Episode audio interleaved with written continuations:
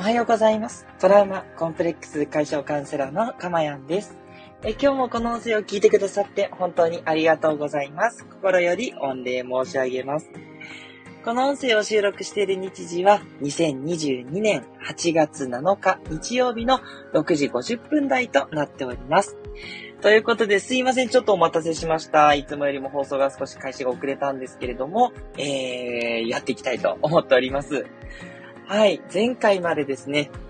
えー、300回突破ということで、えー、ちょっとね、フィーバー気分で、えー、放送を進めさせていただきましたが、え、今回からですね、え、またレギュラーの放送に戻っていってですね、一日に一つのテーマをお伝えするという形で進めていきたいと思いますので、どうぞよろしくお願いいたします。ちょっとね、テンションね、上げてわーってね、やってしまったんでね、えー、逆に、えー、ちょっと落ち着いた感じでいきたいなと思ってどうしようかなっていろいろ思ったんですけど、最近ちょっと私が読んだ本で、この今、えー、後ろにね、バックで映ってますけども、鈴木優さんというね、えー、大悟さんですね。メンタリスト大悟さんの、もう右腕としてね、えー、大活躍されていらっしゃる。まあ、右腕としてでもありますけども、まあ、すごくね、えー、自己啓発的というか、なんでしょうね、こう、フィジカルなこと、体をどう、えー、健康に保つかとか、そういったところのもうすごいスーパーエリートというふうに私は思っているすごい方がいらっしゃって、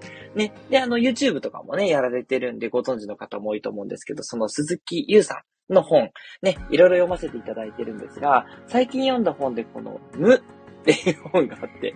無ですね。ないなんですけど、無は最高の状態であるというね、もう本がございまして、すっごくたくさん論文読まれて、でその論文からね、やりすぐりの内容をね、えー、厳選してお伝えされていらっしゃる方なんで、まあ、もうそれだけでもすごいんですけど、この本に書かれている本の内容が、まあ、私がね、常日頃こうお伝えしているような内容ともすごくね、リンクしておりまして、はい、もうこの方のね、内容をこう、お伝えするということではないんですが、このの方の書かれた本の内容を出発点としてね、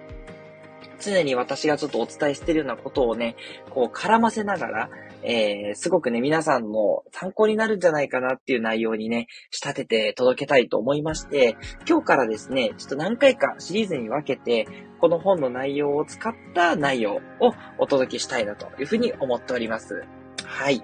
ということで、無は最高の状態であるセルフレスネスと無我ということですね。はい。これについてね、ちょっとお話をしていて、結局そこが幸福につながってるっていうことなんで、まあ、私がね、幸せになる、最高の幸せを目指すと言っているところにかなりね、近いんじゃないかなと思っていて、はい。それをね、今日からお伝えしていきたいなというふうに思います。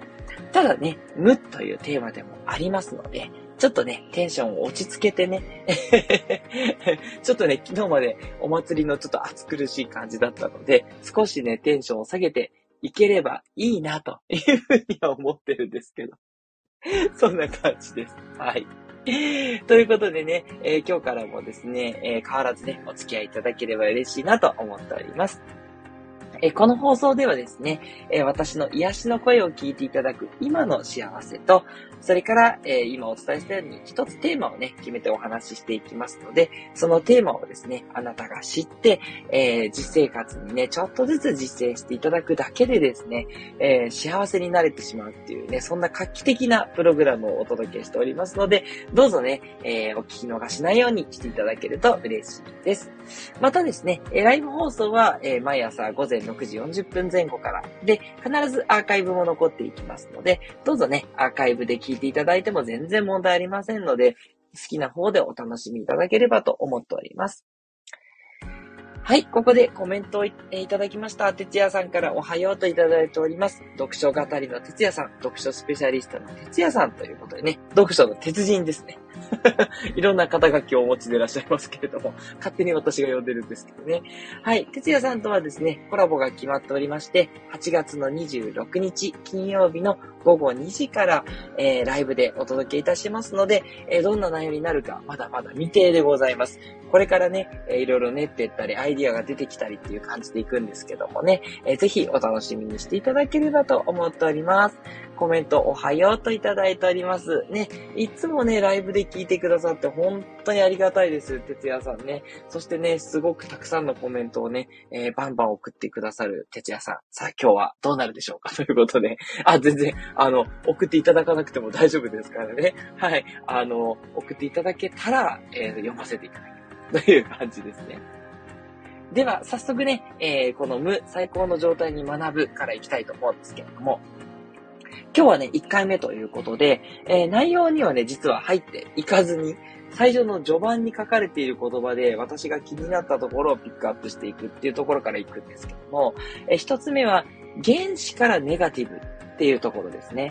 原子からネガティブ。はい。どういうことなのかっていうことなんですけど、えっと、本の方をですね、読ませていただくと、何が書いてあるかっていうことですね。ちょっとね、本の内容に来るんですけど、すいません、皆さんね、本をお持ちではないと思うので、はい、あの読んでいきますから全然大丈夫です。はい。あの、もちろん、あと、なんでしょう。えっと、本を全部読むわけではありませんから、あの、ネタバレ、まあ、ネタバレになるというかなるとこもあると思うんですけど、あの、確信までね、どうこう読むってことはありませんので、はい。ぜひね、気になる方はね、本を、これね、お買い求めいただいても絶対損はないなと思いますので、はい。強くお勧めいたします。で、何かっていうと、人類は生まれつきネガティブだ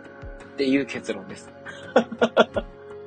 いきなりザ、ガーンって感じですけどね。そう。いや、赤ちゃんって生まれてネガティブだっけっていうふうに思うんですけれども、実は生まれた直後って確かにね、ネガティブを考えてるっていうふうには思えないんですが、でも、最初から泣いてますもんね、赤ちゃんね。ね、おぎゃーって生まれて泣いてますからね。あれ生まれた瞬間悲しいみたいな。生まれた瞬間、ギャン泣きネガティブ？みたいなね。そんな感じですよね。そういうことなんですよ。で、あの、実験がありましてですね、えっ、ー、と、生後3ヶ月の乳児も、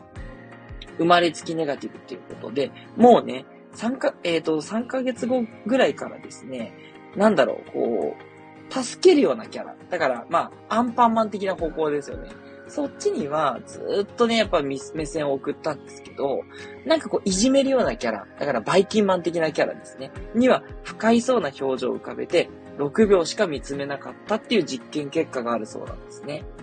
つまり、なんかこうやっぱネガティブなものに対しては避けようとする。つまりそれってもうネガティブを嫌だって思ってるそういうネガティブっ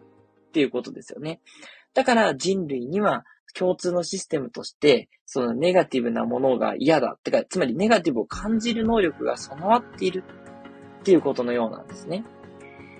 はい。で、今日のタイトルの方に入っていきますが、実はその原子の世界からどうもですね、ネガティブだったんじゃないかってやっぱ言われてるんですね。はい。で、どういうことかっていうと、脳には2つのシステムがあるっていうふうに書かれていて、1つ目は嫌なことは後まで残る。2つ目は良いことはすぐに忘れるっていうことなんですね。どうですか皆さん？皆さん生きていてそんな感じじゃないですか？なんか後までこんなことされたんだよなっていう記憶はネチネチネチネチ残るんだけど、いいことをしてもらったことってパッてもうすぐ忘れちゃいません？まあ、いいこともね、なんかこんなことしてもらって感謝だっていうのもすごく強く残るとは思うんですけど、大概覚えてることって嫌なことじゃないですかね。どうですかね。そう、私も思い出してみて、まあ、やっぱり、そうね、28で悪いことが残っている。8割悪いこと残ってて、2割いいこと残ってるっていう感じかなっていう気がしますね。なんかで嫌なことされたっていうのはずっと残ってるんですよ。あの時嫌なことされたなとかね。そう。私、あのー、言いましたっけ？あの、昔、あの、ホリエモンのライブドアの会社の、前身の会社で働いてたことがあって、そう、ホリエモンの嫌な記憶がいっぱいあるんですよ。最近はね、そう、もうすごいいい人だなって、あ、考えてること納得できるなっていうこと多いんですけど、昔ね、会った時のもう超感じの悪いホリエモンっていうね、そう、まだあの、逮捕される前ですよ。そう、ライブドアで逮捕される前にね、そう一緒に仕事してたことがあって、超感じ悪いこの人っていうね、絶対この人の会社では行かないと思った記憶があるんですけど、やっぱりその時の記憶って結構鮮烈に残ってるんですよね。未だにイメージできますもん。そう。トイレで出会った時もね、なんだこいつと思ったら、ね、あ、この人がホリエモンなんだみたいにね、後で知って驚いたことがあって、こいつの下で働いてるんだとかね、すいません、性格悪くてね。いやいやいや、今ではね、尊敬してる一人の人ですよ。もうこの人の書いた本でどれだけ自分が救われたことか。そう。だからね、不思議なんですけどね、生で会うとすっごい感じ悪いのに、本で会うとすっごいいい人だな、みたいな。全然イメージ違うとかと思うんですけど。はい。まあ、それが一つですね。まあ皆さんもいろいろあると思うんですよ。だから、あ何を言いたいかっていうと、結局、ネガティブになることっていうのは、もう原子から仕組まれてるプログラムなんで、それでいいよっていうことなんですね。いいというか、それが元なんです。ね。はい。だから、普通にしてたらネガティブになっちゃうってね、言ったことあると思うんですけど、これ、この本の中にもやっぱそれが書かれてるんですね。うん。だからまあ間違いないんだろうなと。もう、もう認めざるを得ない。そう。だから、なんか、日本人ってネガティブだよねとか言ったりしますけど、どうなんだろう。人間全般的にそうなんじゃないっていう気がしていてね。やっぱり同じ感覚は、には現代にも受け継がれていてっていうことなんで、でもね、やっぱそれが、こう、原子の世界ではやっぱ危険に満ちてますからね。一歩間違ったら命を落とすわけじゃないですか。一歩間違ってね、危険なとこに足踏み入れられて、ね、ライオンとかに食べられちゃったら終わりなわけなんで、やっぱり私たちの祖先っていうのは、その危険を察知してそこをとにかく避ける。ネガティブにとにかく感じまくるっていうことをしていたから、現世までホモサピエンスは多分生きながらえたんだってことなんでしょうね。はい。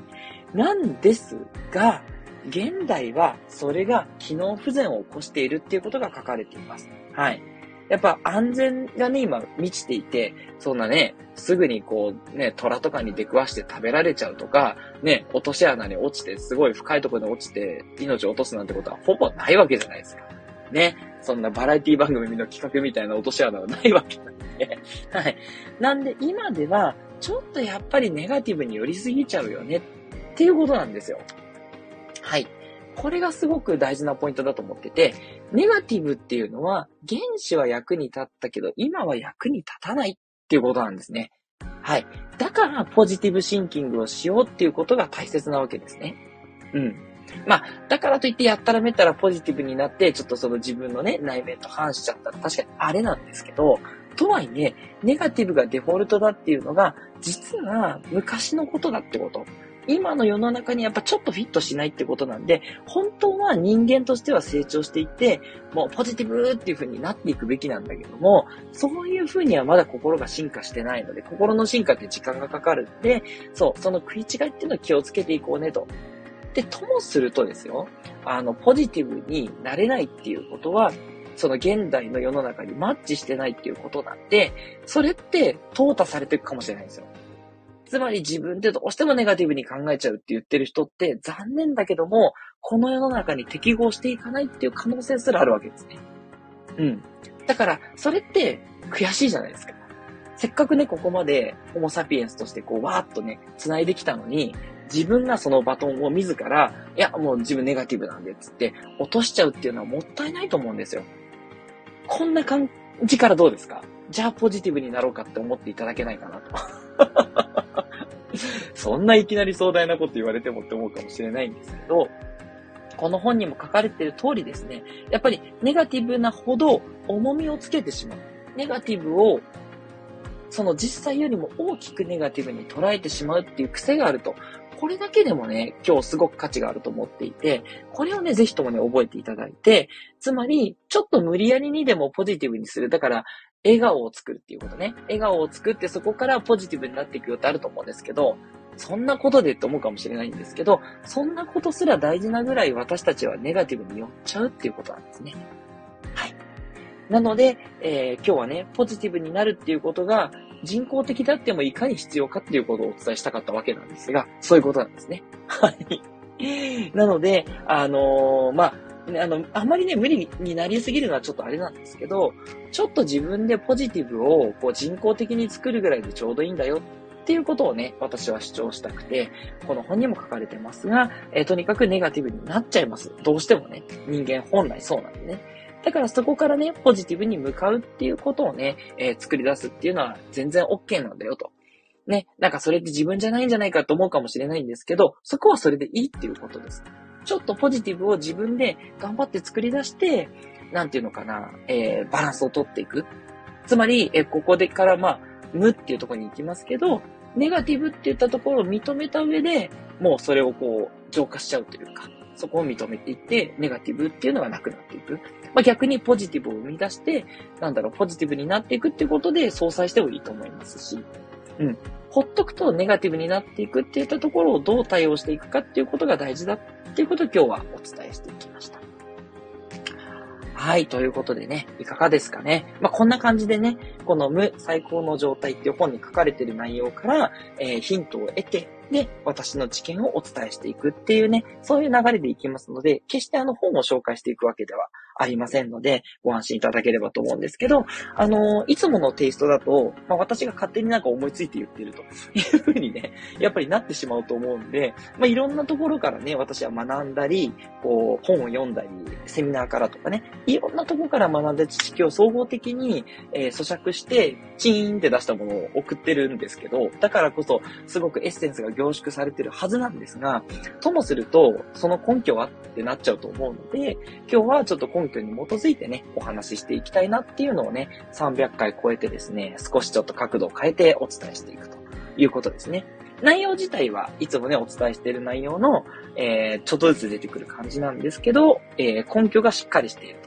やっぱりね、何せ鈴木さんですからね、もういろんな論文をしっかりとね、読み込まれて、それをこう天才的な角度で分かりやすく伝えてくださってるんで、そこをね、ベースにしたら、さらに分かりやすくなるんじゃないかっていうね、そういうような、えー、若干ちょっとこう、虎の意を買ってるような感じなんですけど、そう。でも皆さんが納得して、腑に落ちて、じゃあちょっとでもそれをやってみようって、1ミリでもね、変われば、それが価値なので、私はそこが起これば、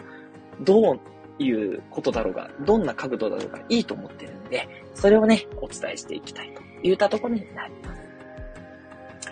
はい。ということで、いかがでしたでしょうか？ね、えー、今日のお話、ためになったな、参考になったなっていう方は、いいねを押していただいて、いや、ちょっとね、今日のはどうかなと思った方はね、いいねを押さないでいただければな、というふうに思っております。